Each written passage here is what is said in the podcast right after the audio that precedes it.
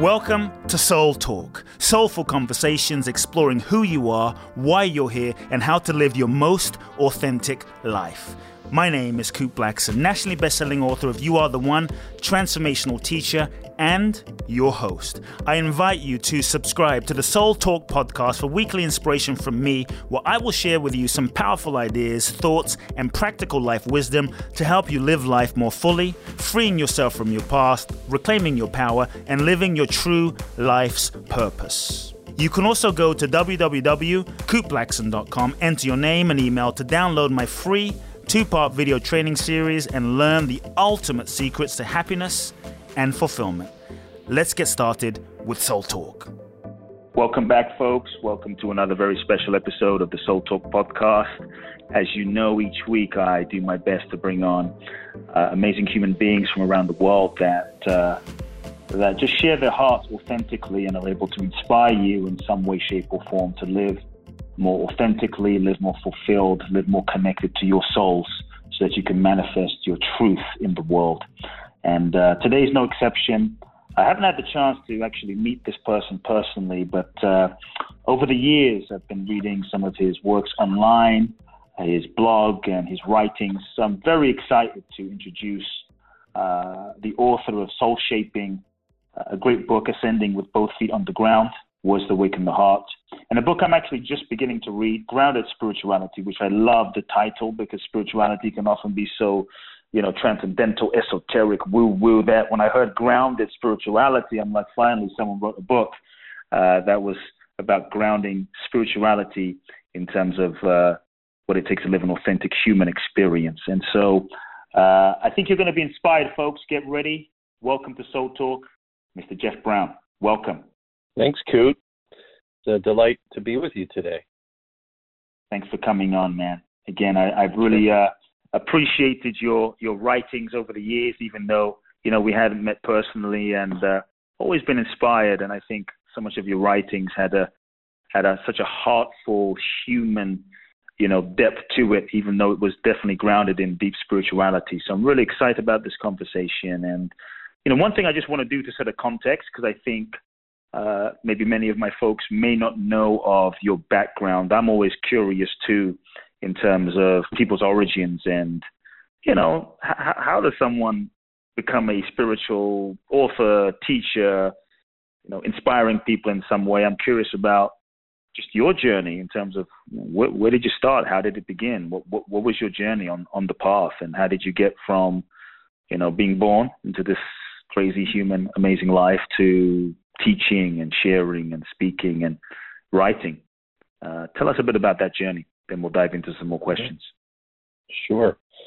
I grew up in Canada, in Toronto, um, and I grew up in a tumultuous, economically challenged environment um, where most of the time my energy was sort of focused on just staying uh, staying alive, um, kind of survivalism, but somewhere in the heart of that, at times, there would be this other path or voice that was emerging within me. Um, I eventually named this voice uh, Little Missy. Um, it was this voice that seemed to have some encoded idea of the direction that I was here to walk, and it wasn't simply a survivalist construct. Um, and then, you know, so for example, in my teenage years, I would see a very famous Canadian criminal lawyer named Eddie Greenspan on television, and I feel like, oh, I know that man. I'm going to work with that man one day. Criminal law is part of my past. Or I would sit down and start making notes and writing something that was coming through me, and I would identify that there was a writer living inside of me. There was this sacred purpose, and I didn't have these words for it at the time because I was a pretty mm. pragmatic guy and wasn't thinking in these more esoteric or subtle terms, but it was clear that there was something else living in me. Um, and you know where it came from and how it got there and all the rest of it is making sense of that as a lifetime's journey but but it would call me back in some other direction other than the one that I was in you know so um mm-hmm. eventually I went to law school in, at University of Toronto um and I was a window guy, I had a window company, so I would go, you know, for example, I would go into the Johnny on the job in the mornings before door knocking and selling product and I would to take a leak and I would have this conversation with these various parts of myself. My pragmatic self would say, I've got to go do some sales. And this other voice would say, Well, you know, I want you to stay in your authenticity. And my pragmatic voice would say, I'm not worried about my authenticity. I've got to stay alive. I got to put on my sales Mm. mask. And so this kind of negotiation began that's been with me throughout the years that, you know, so the deal would be that I was allowed to put on my sales mask so long as I came back into my authenticity at the end of the sales weekend. So it's just sort of a Mm. metaphor for the whole process of because at that time I didn't see how these parts could assemble together as one unified field. I was either a survivalist pragmatist or I was living in this surrendered, softer, more authentic place. You know, um, and so then I ended up actually articling in Canada. You apprentice for a year. I articled with Eddie. We did a very high-profile murder trial. I wrote all the cross exams and jury address. Won all kinds of awards. It was really a radical experience. Um, and at the end of it, I had to decide whether I was going to go and become a prominent trial lawyer. And uh, at the end of the bar admission course, and and this voice inside of me grew stronger and said, "You're not going to walk in that direction this lifetime. You're done with that path. You know that one year was enough." And and so I, for whatever reason, through this what you might call a spiritual emergency, engaged in this very radical internal process, a very uncomfortable process of trying to make sense of who I was going to be in this lifetime. Um, between these pathways of possibility, the lawyer self, which was really deep in me, and was going to meet all my economic Mhm. and many of my e- egoic needs, and then this other part that seemed to be calling me somewhere not entirely clear. Um, Mm. and so, for whatever reason, I stepped back from law and I surrendered to that and did a lot of therapeutic work and tried to clear the emotional debris that was blocking my clarity and befriended my confusion, explored bioenergetics, did an MA in Psych at Saybrook in San Francisco. Um, Mm. you know, had all kinds of amazing relational experiences that informed who I was and and told me who I wasn't. And and then after many stages, a, a, a long two week period in particular at Harbin Hot Springs in California, where I was clearing the debris from a love experience that I wrote about in an uncommon bond. Um, I was just cleared out enough and and just mature enough and just ready enough to start Hmm. writing. So I began to write soul Hmm. shaping and you know, I think for the last 18 years I haven't stopped writing. Jeff, how did you find the courage to, to like? I think a lot of people maybe sometimes feel stuck in survival and you know what they think Yeah. they should be doing, or maybe they're working a job that it pays the bills, or it's on it's it's on track for you know sort of material success by society standards, and uh, yet there's a deeper pull, you know, the pull of the soul, a more authentic life, and Yeah. uh, I guess I guess how did you find the courage to to leave what you felt wasn't true? Number one, and uh, I, I guess the second part of the question is: Did the two have to be mutually exclusive? I mean, can they go together? Can they not go together? How how, how does someone? Because I think a lot of people feel like, whoa, if I follow my my my soul, I follow my heart, I follow my path. How will I survive? How will I make it in this world that doesn't seem to uh, acknowledge that dimension of myself, you know, and, and, and doesn't seem to be set up to, to, to function. And so kind of Yeah. guide us there. How, how did you find it and, and how can people, you know, find that? Well, I mean, I think that you know, uh, I mean, it, it is a courageous and brave path. I mean, we're living in a survivalist construct. That's how our economic systems are organized, Yes. basically by what puts food on the table, and that's how our identities Mhm. are organized. And so, Mhm. if, and, you know, you and me and many of us are pioneers now. We're crossing this. We're at the beginnings of a bridge crossing from survivalism as a way of being to authenticity as a way of Mhm. being. It's a whole different world that we're beginning to inhabit, and Mm. and it requires uh, tenacity and determination and persistence and so the way that i handled it was because i have a very neurotic need around economic life because of how i grew up i couldn't just Mm. sort of float away from the pragmatic world i had to hold both realities together which means i had to work double time and i've worked double time forever Right. so I had a window a window business. So I owned this door knocking Huh. window business for all those years. So I would just meet my economic needs, and then once the writing began, go home and write till two or three in the morning, and get up in the morning and see clients and write. I've knocked on more doors in North America than any Mm. human being in the last thirty five years. Um, Ooh. I mean, I, Wow. I can't say certain, but I think it's true. And so I held my pragmatic world together because what I found, Kute, is that if I was worried about money, I couldn't create anything. Um, Mm. so I had to live in both those places. And it was very hard because at that time I was bifurcating my consciousness and not seeing all of these parts as woven into a whole. Um, I really did see, for me, it was never the twain shall meet. It was like you were either that guy or you were that guy. And now I understand I'm both those guys, and it's all the same guy. Mm-hmm. So here's an example. In 2018, uh, Sophie Trudeau, who's Canada's leading lady, invited me to Ottawa to film a video with her at the house, at Justin's house, mm. Sophie's house. So I went, I left the day before to drive there. And I'm in all the feelings hmm. about this. And I grew up impoverished and I felt like a fraud. And I thought, oh my God, am I making this up? Am I delusional? All that stuff because of where I come from. But before I got on the mm. highway, I had to go to the small claims court in Brampton to remove a lien on a house that I put there for someone who hadn't paid me in the window business. So all of these things mm.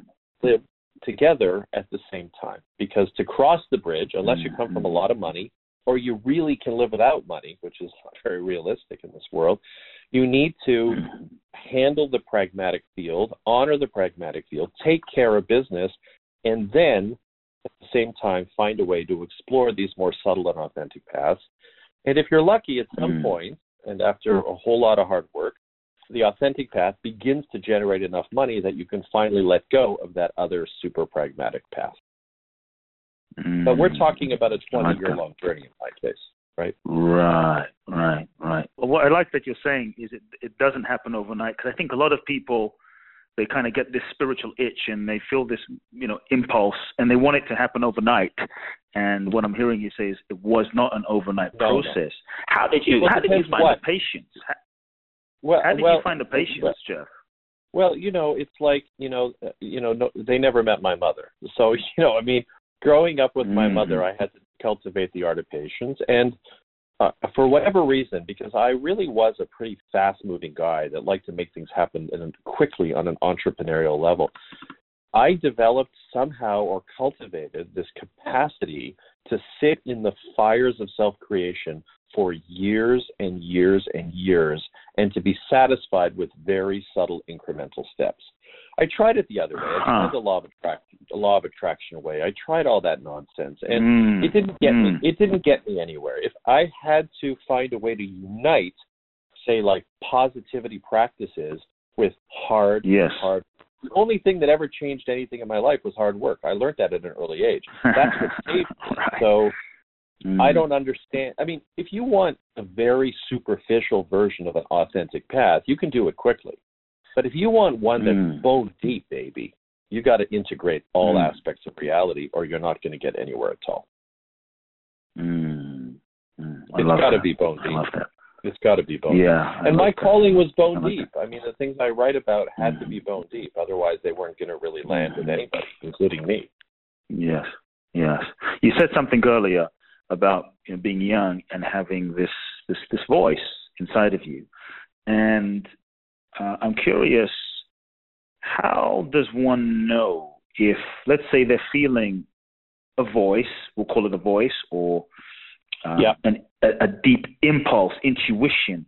How does someone know? No, a knowing. Like a knowing. That it's authentic. Yeah. How do they know it's like real versus just bullshit? They're making it up in their mind, or it's it's their ego. Or, you know, how do you know that that is is something that is real that they should follow? Right. So in soul shaping, I talk about what I call depth charges and authentication. So let's say you have mm-hmm. something inside of you that says, hey, you know, I have a feeling that I'm supposed to be a spiritual author. So you don't yeah. know for sure because you have to try it on for size, like anything. You have to authenticate it. So you create space in your life to lean in that direction, to try to sit down with pen and paper or with a computer, and you work at it for a while, and you find out from your lived experience, not from a guru and not from a construct or a concept, whether or not it lights you up from the inside or whether or not it's not exactly the right thing. You've got to try it. You've got to mm-hmm. try all kinds of things. And if you don't have something calling you yet that you want to authenticate, then you do what I call the depth charge. You go explore all kinds of things, things often even that feel not quite right for you.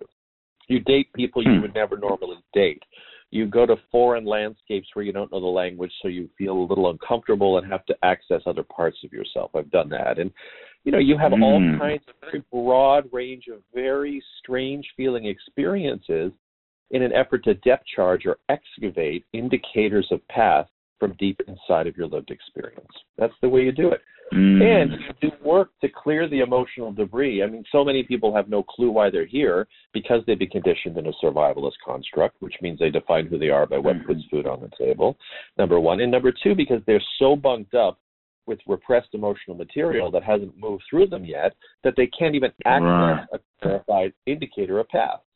So when I would do Mm. really deep holotropic breathworks or deep emotional release phases, often at the end of it, I would have more clarity as to why I was here than I had at the beginning of that. Mm. You got to get in your bones. what- You got to get in your bones. Yeah, you got to get deep. You got to get deep. I, I love what you're saying because I think a lot of times we're just looking for the, you know, especially now, the quick fix, the quick hack, the the the, the simple, you know, 17 step te- technique, and then I'm enlightened. Yeah. You know, but Yeah. so I, I really like luck. that that that you're that you're good luck. Yeah, I like I like that what you're talking about, like getting in your bones, doing the work. There is no quick fix to authenticity No. in the path. And, and and so, what is the first place? Let's say, okay, someone's listening to this conversation, like, okay, all right, Jeff, I'm I'm with you. And yes, maybe there is you know, a ton of repressed stuff inside of me. It seems a little daunting to deal with it because my whole life I have been running away from it, Yeah. numbing it, avoiding Yeah. it, and now, okay, I'm, I'm I'm acknowledging there's some stuff in me. How do I even how do I even begin to deal with my pain or my hurt or my trauma or my set? Where do I even start? It seems overwhelming. You you start with the most profound spiritual practice of all, psychotherapy. That's where you start. Mhm. And you know, if you Mm. can find your way to a body-centered or somatic psychotherapist at some point along the way, so that you're not just talking about your issues, but you're actually feeling into and moving your material, that is incredibly helpful. For me, emotional maturity and spiritual maturity are synonymous. The reason I write against the ungrounded and patriarchal and new cage spiritualities is because they're conveniently bifurcating spirituality from our lived experience, from our story, from our feelings, from our body, from our egos. All of it is split off. Mm.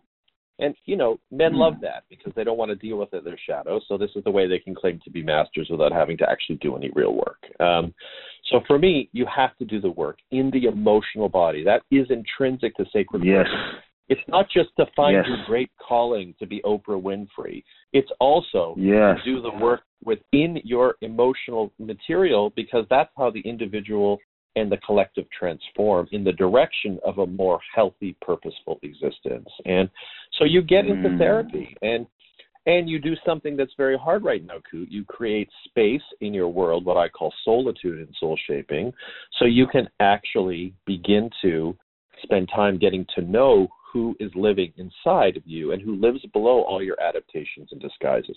A lot of people have no clue who lives below their adaptations and disguises. Mm. So that how can they find their soul's journey if, if they're living always in their defenses and their masks? They can't.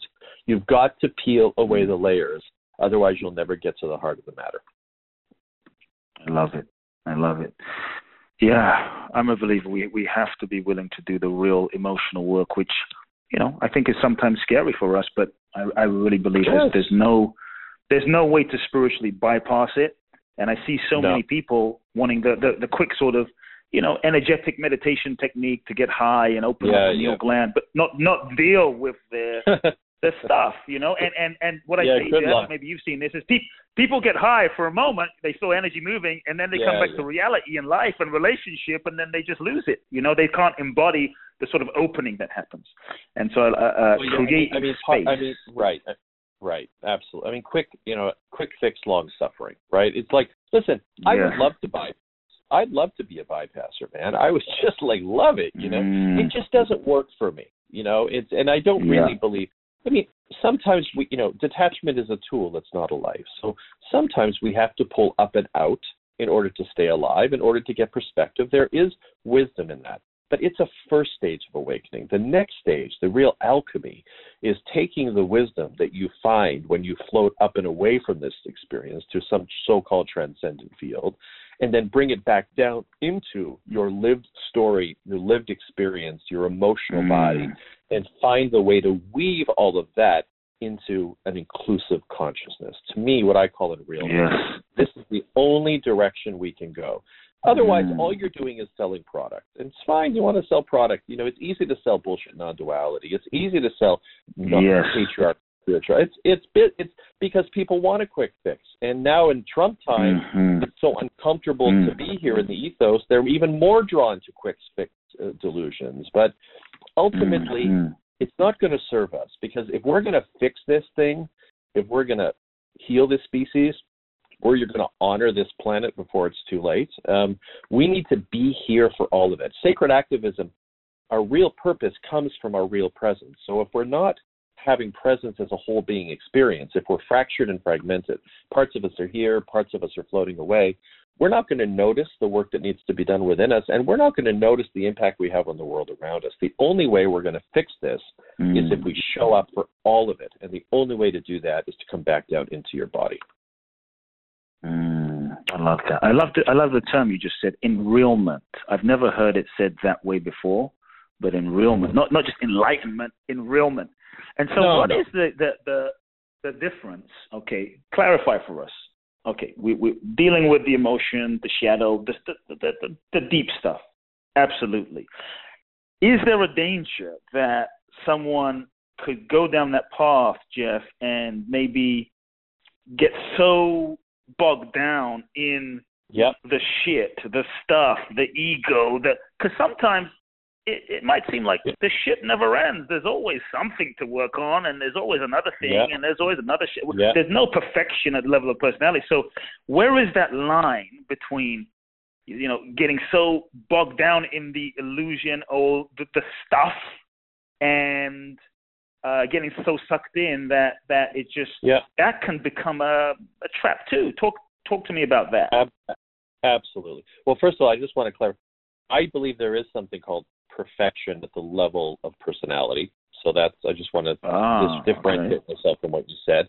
And I, I believe it is possible to get aligned with sacred purpose and to be integrated and here for all of this in all of the ways we're talking about, and that that is a form of Mhm. perfection.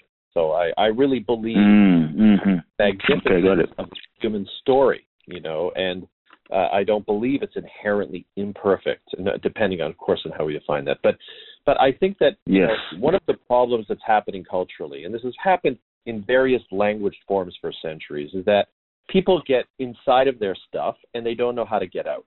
Um, and so people call Yes. that victimhood, and and of course the reality is we've all been victimized.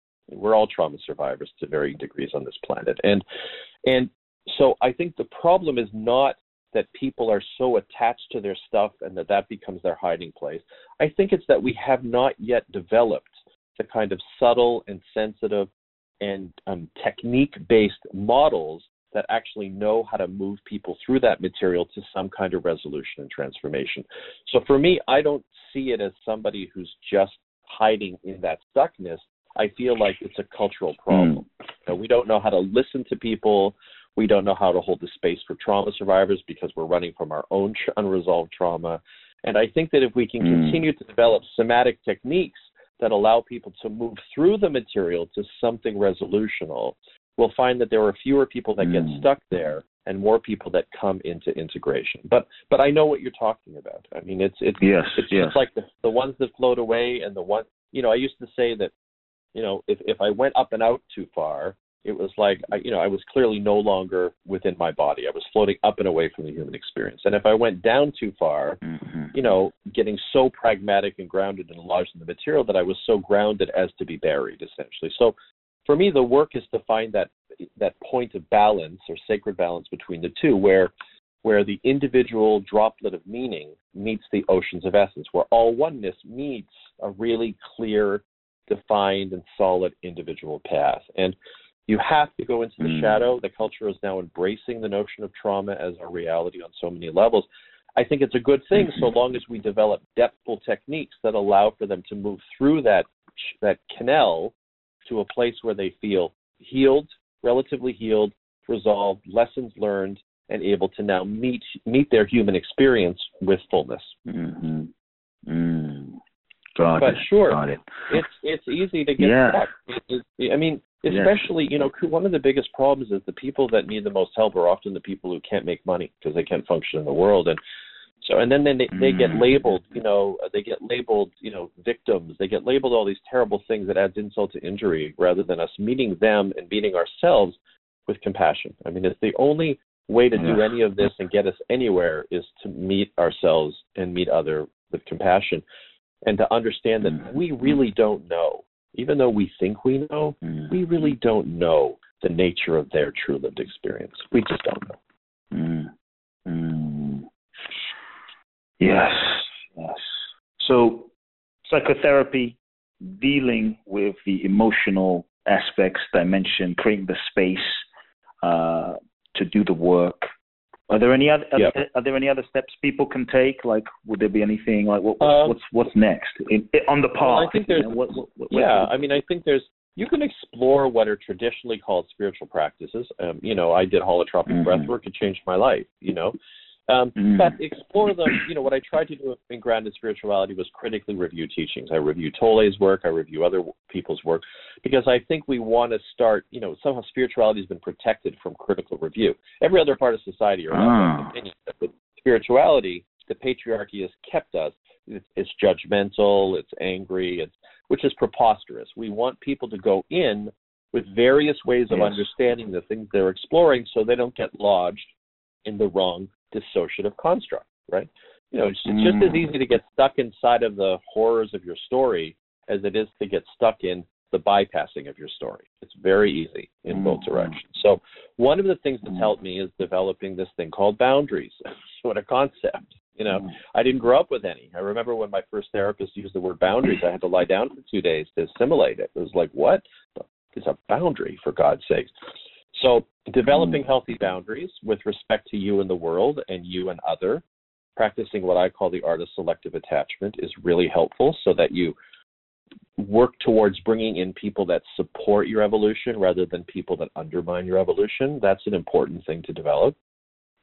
And then going out into the world and as i said depth charging or authenticating anything that calls you. You know mm. we we want people to try ways of being on for size rather than getting lodged in one way of being early and never leaving it and straying from it we want to encourage Yes. that kind of self exploration because how are you going to get information about your path if you don't do it by through your lived experience you can't you know Yes. I've heard, Jeff, I heard you say grounded, grounded spirituality a few times, and just for those listening in, I know that's that's your new book, Grounded Spirituality. I'm just starting to read it. What what do you mean by the term grounded spirituality? I mean, I think you're alluding to it already, but if you could just define that for us, because often we we just talk about well spirituality and the spiritual path. So, what is grounded spirituality? So I would say a grounded spirituality is a spirituality that courses through every aspect of the human experience. You're in your body, you mm-hmm. feel your feet making contact with the earth, you know, um, you're allowing every part and aspect of yourself to have a seat at the table. You have a willingness to explore all kinds of dimensions and ways of being within yourself. You're here for all of this. You're not defining. So, spirituality has often been defined as something that is a very particular state of being that we're striving towards. My experience of spirituality, I define spirituality as reality. So the, the most spiritual person, if we could quantify it, is the one who's here for the greatest number of threads of reality, the holy weave, the great tapestry. So you are Hmm. aware of the unified field, you're aware of this thing we could call the bigger picture, but you're also deeply connected to your practical responsibilities. You feel your body, Uh-huh. your feet are firmly on the earth, your heart is open, you are relational and understanding the value of relationship as a portal to divinity. You know, you're not just Mm. lone wolf meditation warrior in the cave thinking you're the true spiritual one and that the women in the village taking care of the children and getting the milk are not spiritual you come to understand they are the latter are actually the more spiritual ones because they're holding the greatest number of threads of reality so for me i would be exposed to like Mm. so-called high-end spiritual teachers claiming to be enlightened and they seem to have mastered like men like to one thread of reality one thread of consciousness Yes. they were yes. master, master Mm. meditators or master, but they were completely messed up and underdeveloped in every other part of their lives. To me, Mm. that is not a Mm. spiritual person. Because that's the person who's not in all aspects of reality. The guy at the donut shop mm-hmm. is probably a more spiritual person because he's probably holding the threads of reality at one time. So to me, that's mm-hmm. grounded spirituality. It means being earthbound in your body, connected to all of it, the localized, the universal, what I call Western consciousness, the wisdom of the East, you know, the quest for unity consciousness, the wisdom of the West, the quest for psychological health and emotional work through and well being. All of that is happening at one time. To me, that's grounded spirituality. Mm, beautiful. You said Western. It's not. It's not comfortable, but it is beautiful. It's it, it's not comfortable, yeah, but it's, it's definitely it. It encompasses the whole, uh, for sure. I love yes, that. Right. I love that. Right. Second. Right. Um, got it. Beautiful. On your path, Jeff, as uh, as you you've been on your path uh, quite a few decades now, were there any? Um, I want to know if there was like any dark moments for you, or moments where you felt either like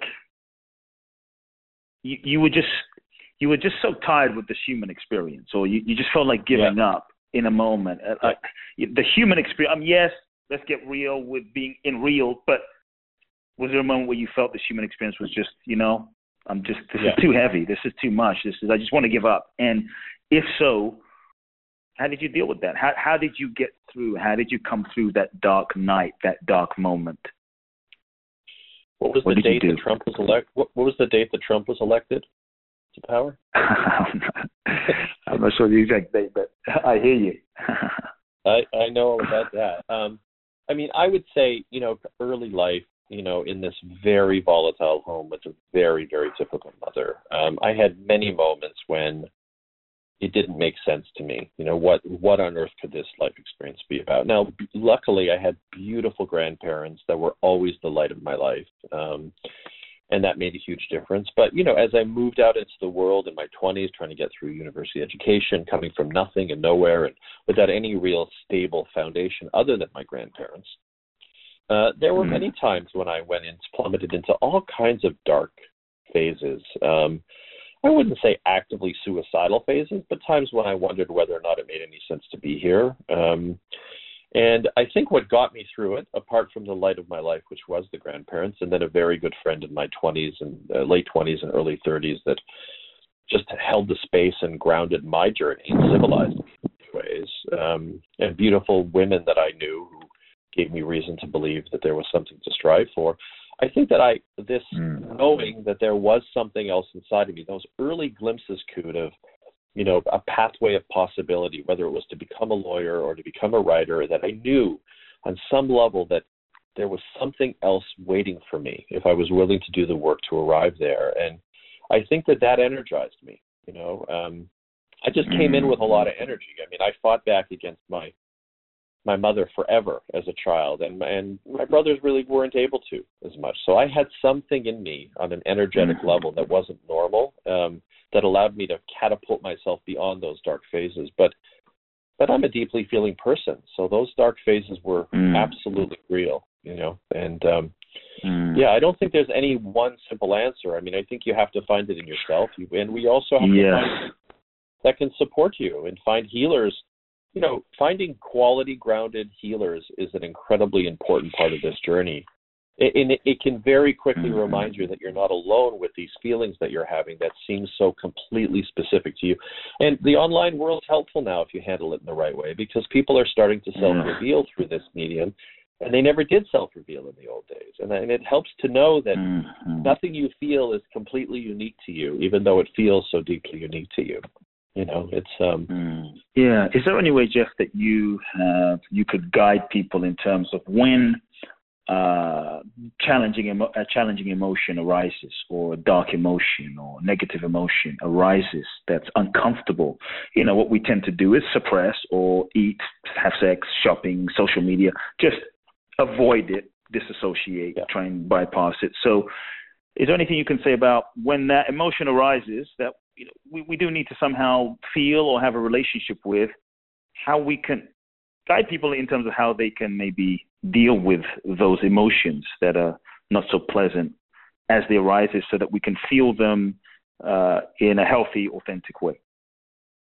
Got it. Um, so I think there are a few steps. I mean, one is certainly creating space for it if you can in your life. You know, Mhm. it was Mhm. spending a weekend with your with your process. Um, that's one of the things that's important to do. If you're not in a therapeutic relationship, or if you can't afford a therapeutic relationship, then you can go online and look into things like somatic experiencing or get Alexander Lowen's bioenergetics books. Uh, he has a bioenergetic exercise manual, and there were various techniques for discharging emotion, moving the feelings, opening the body Mm. and moving the feelings. Now, if you're a serious trauma survivor, you really want to do that in a therapeutic setting. But if you're not, Yes. it's not dangerous for you, then you need to move those feelings out of you. And and you know, I I Mm. used to just watch certain films or listen to certain songs on repeat that brought tears to the surface for me. You know, I would watch uh, Mm. Serendipity over and over again when I needed to discharge emotion, and I would just cry, and it was Mm. you know what whatever it is whatever comfort food you need whatever you know space you need to create don't judge it just grant yourself permission to have that experience because the discharging of the holdings is the thing that saves you and it's the thing that creates space inside for your path to reveal itself if you're all bunked up with stuff you Mhm. can't glimpse your path because there's no room in there you know um, Mm. so it's important to create a life that really prioritizes emotional release for your emotional and physical health, for collective health, all of those things, and that goes online and you know holotropic breath work. If you can go to a holotropic breath work session, do it. Um, Stan Grof's work is brilliant. There's many people doing this work worldwide, and you get an opportunity in a safely held container to discharge your stuff. And the Yes, discharging yes. stuff, what gives you a whole new view. So meditation can be Mhm. helpful, but it can also be dangerous. You know, meditation can be Yes. meditation. So you have to be very clear Mhm. That the intention of it is to identify and excavate the emotional material rather than to perpetually bypass it. Um, Mm. because in that Mm. those cases, it's a dangerous path. And going into the Mm. body and finding ways to open the cavern and the container and the holdings and learning how to move them will save you. So I would look into Alexander Mm. Lowen's bioenergetics work because I think that model is just brilliant for the release. Mm. You know, I, I, did have another question for you, but before we go there, I just I can't resist. You know, you mentioned Trump, okay, and uh, I think not to make it a political conversation, but I am curious. Yeah, yeah. There, I think there's a lot, a lot, a lot of people that are, you know, fair to say, challenged with what's happening right now, and challenged with Donald Trump as president. I mean, it's fair to say people are upset, pissed Yeah. off, what have you, having all sorts of reactions. A lot of my folks who are friends with spiritual are just flipping out. I mean, you know, that everyone is having their, their their moment and and their reaction and their response. So I'm just curious from your perspective.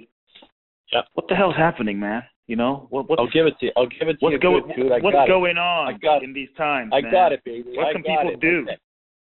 Okay, so what I think is going on, I, I'll give you, I'll contextualize it in my view, is that we're so this gap years ago, survivalist cons- constructs and liberal constructs were more similar.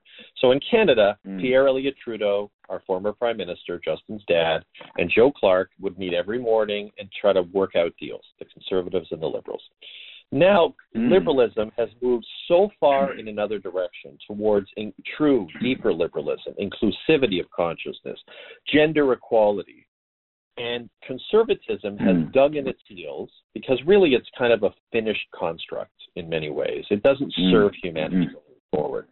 So now you have a regressive conservatism um, and you have the super progressive liberalism. The gap is so wide because these are two entirely different ways of being. This, these are like two species that Mm. can basically not talk to each other. Um, and as a Mm. result, the Trumpians of the world, these old, wealthy white guys, um, they're not like old style conservatives. They're like the way I see them is they're like a T T Rexes that know that they're at the it's the end for them. The species is almost finished, and they're going to like eat Mm. the world one last time. You know, um, because they know on some level they're they're fading out, and that the young, inclusive consciousness people are rising, and this is an unstoppable movement towards inclusivity. And so what you're seeing is the ugliest, gnarliest, acting out, unconscionable version of conservatism, which is not even conservatism. It's a desperation consciousness. And it is Mm. incredibly uncomfortable for any trauma survivor because they're all traumatizers. You know, they're T Rexes. Right. They couldn't right, care right. less about the planet. They couldn't care less. You know, this is there was a healthy, conscionable capitalism, and there's this unhealthy, narcissistic, patriarchal capitalism. So they represent the latter, and this is the most polluted Mm. version of capitalism humanly possible. The one thing people should know, and that I and it may be of some comfort to them, is that it is not going to last for that long. Um, there's not that many Mm. of them left. It's on the fade out it's entirely exposed now. The young people are seeing what that gnarly consciousness is, and they're even less inclined to vote for it. And so he may win again. Mhm. I don't think he will win again, but he could win again. But you know, the Mhm. rule of law will be established, and we will move into a much more brightly lit, inclusive, self-honoring, human-honoring way of being as at the end of this final stage of the T-Rex. That's my view. of it. Mm. Mm. And not to trivialize how Very incredibly comfortable it is, but it's not going to go on Yes. forever. And I know it feels like Yes. it because it's like you're in a fascist dictatorship where rule of law is completely dishonored. You go, oh my God, is this Nazi Germany? Believe me, I have triggers as a Jew around is this Nazi Germany, but I really believe that there's light coming and that that this is the end of something and that this is what the end of something looks like. So what can someone do? Let's say they're, they're you know they're watching the impeachment trials, the acquittal uh, things that let's say you know the conservatives might do or Trump might say or what have you.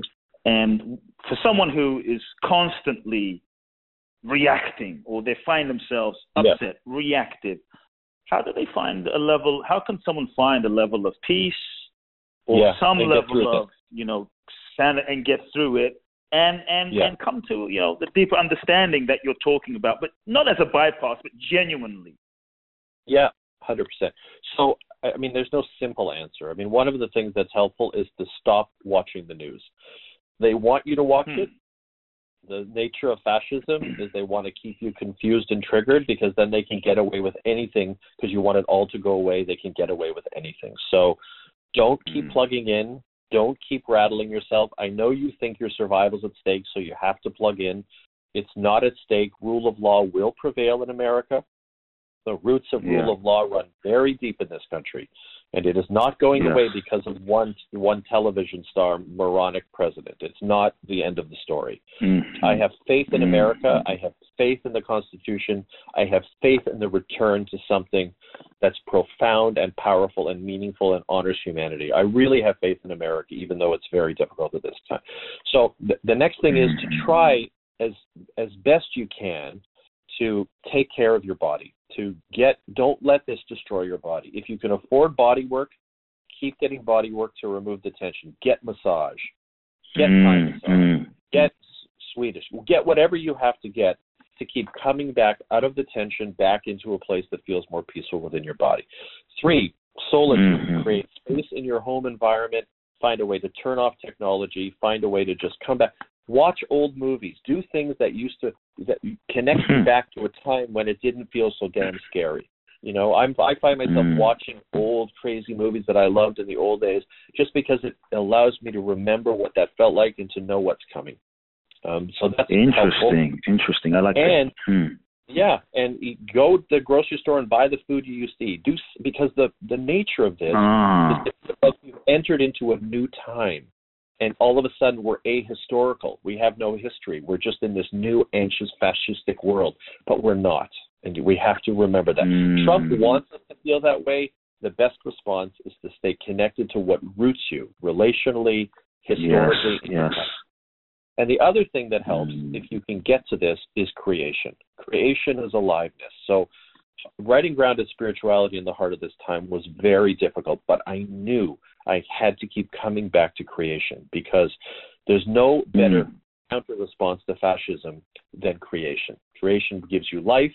Creation creates something better in the world. Creation moves us forward, and and you end up putting things in place so that as we step out of this darkness back into the light, we have all kinds of beautiful, creative, foundational structures in place to help usher us in to the next and new paradigm that's coming our way. You know, and I say that from a grounded Mm. place. I don't think it's easy, and I don't think it's simple, and I get how dark and dangerous this this is. It's horrifying, but Yes. you can Yes. creating something in your life. Do not give up on your Mm. creation entrepreneurially, create businesses. Keep moving in the direction of something hopeful. Craft something from your life.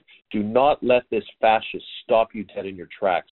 That's what they want, and that's the old, and if you do that, that's how they'll stay in power. But if you keep leaning towards creation and activism, they will fall out of power and they won't be back. Mm, I love that. Keep mo- folks keep moving in the direction of the hopeful uh, creation. Beautiful, beautiful.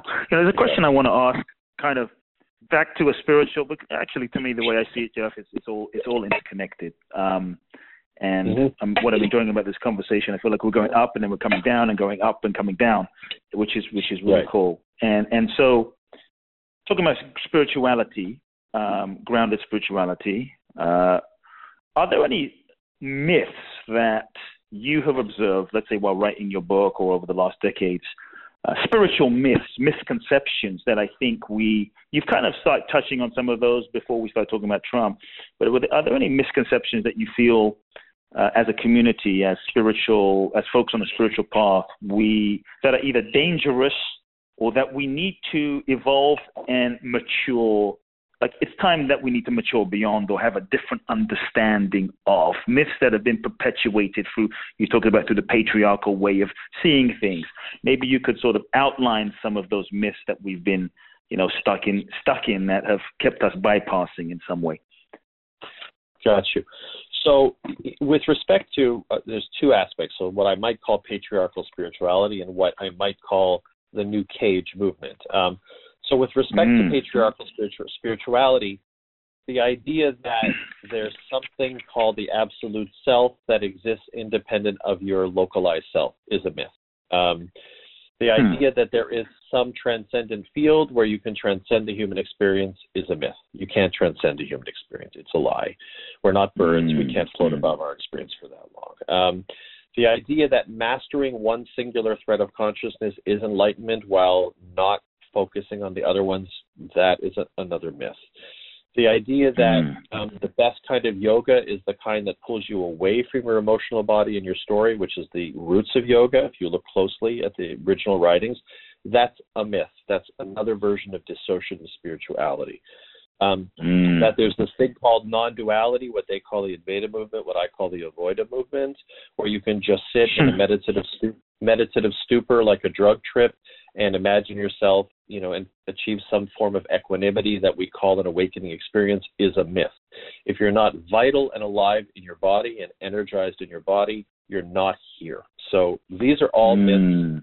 I feel like Mm. the entire version of spirituality we've been fed, the, the obsession with detachment, the obsession with non-duality that Mm. completely the, the irony of these non-dualists is that they're bypassing everything uncomfortable, the body, the feelings, the ego, all those things aren't real. So what kind of non-duality you, what kind of unified field if we're talking about if we're not even in our bodies? It's ridiculous. So Mm. that's all Mm. that's all of that monkey business. So uh, I'll it. just read you a quick definition from Grounded of the New Cage movement, and you'll get an idea of this other way of Mm. thinking about this. Um, so, uh, the New Cage movement, a term to describe the more ungrounded, dangerous, and simplistic elements of the New Age movement, including, but not limited to. So, here's the answer to your question. But not limited to wishful thinking mantras, spiritual bypassing, premature forgiveness practices, superficial Mhm. healing techniques, the perpetual denial of common sense realities, and the insistence on inflated fantastical perspectives. For example, everything is an illusion. It's all perfect. Mm. There are no victims. Everything that happens is meant to be. All judgments are bad. Suffering doesn't exist. You are responsible for everything that happens to you. Just ask the universe for what you want. You'll get it. Everything you see and feel is a reflection of you. Change your thinking, change your life. These are all New Cage Mm. aphorisms that, in my view, are mythologically based. Because Mm. it's not true that everything I see and feel is a reflection of me. It's not true that everything's an illusion. It's not true that our forgiveness that exists without going through a true emotional forgiveness process is a healthy Mhm. step in the Mhm. humane direction. Mm. These things are this is Mhm. this is the way people sell products. This is not the way that reality is actually experienced. Mm. I love it. I love it. I'm Folks, giving you a big digesting load this right now conversation. too. I love it, man. Uh, I asked and you you delivered, Jeff. Seriously, maybe you know that's what I do. I deliver. Here, I'm here, digesting the, quick, the, the myths. Can I read you a, Please go for it. A quick sat- satirical paragraph from my book. Okay. So um, it's it's part of the dialogue. There's dialogues in the book with Michael. So I say this to him. I go next time because he's got kind of a bypasser. I go, hey, I have an idea. Next time you have a terrible thing happen to you and someone says you chose your every experience, knock them unconscious. Mm. When they wake up again, ask, when they wake up again, ask them to thank you for actualizing their dream, and then insist that they forgive you. And then insist that they forgive you before they even heal their head wound. Then tell them pain is an illusion. Just be aware of it, witness it, and you will come into the Uh-huh. power of now. Then remind them that there are no Mm. victims they just need to turn around their story of victimhood. When they try to get up, push them back down on the ground and remind them everything you see and experience is a reflection of you. Tell them you must have had some issues. that- You must have had some issues you needed to look at around violence. I gave you a gift. Be grateful. When they begin to get angry, remind them that anger and judgments are substandard emotions, and that there's never anyone to blame. If this doesn't soften their edge, inform them that the ego is the enemy, that the part of them that is perceiving this situation as unacceptable is merely misidentified. You're trapped in the matrix and seeing the world through that limited lens. Tell them you're here to liberate them, Mm. and then steal their wallet and demand they give you their PIN number so they can Oh learn another God. valuable lesson about attachment and manifestation. So listen, Oh. it's satire, but you get my point. Hilarious, Jeff. You seriously, if this author thing doesn't work out for you, you you got to like you got you have to go into stand up comedy or something. Because Yeah, well, I, I'd, that rather, is- I'd rather is- do, I wanted you sit down actually because it, it's a little less energy. Uh, but absolutely, I'm, I'll move in that direction. Move in that direction. Listen, Jeff, I have I have thoroughly, honestly, just enjoyed who you are and this conversation to this point, and you, you've just been so generous with your time and energy. Uh, what I would love is just to, to kind of begin wrapping up here. Is you've shared a lot, and so I don't know if, if you were to look at your life, maybe some will overlap, and that's cool too. If there were, let's say, three well, three of the most important things that you've you feel you've learned in your life connected to what you said totally separate doesn't really matter that you were to just distill those and say okay folks i want you who are listening to take these three things away that you feel maybe would be most beneficial to the next generation uh, what would the three jeff brown wisdoms be Great question. So the first is to prioritize the excavation and actualization of the sacred purpose that is encoded within you. Take yourself seriously enough to believe that there is a magnificent path that you came into being to manifest and to bring into being in this world. Really prioritize that is the most important thing you will ever do in your life is to find out why you're really here. Um, and to do that, you have to do all the things we just talked about, right? Um, so Mm. that's the first thing.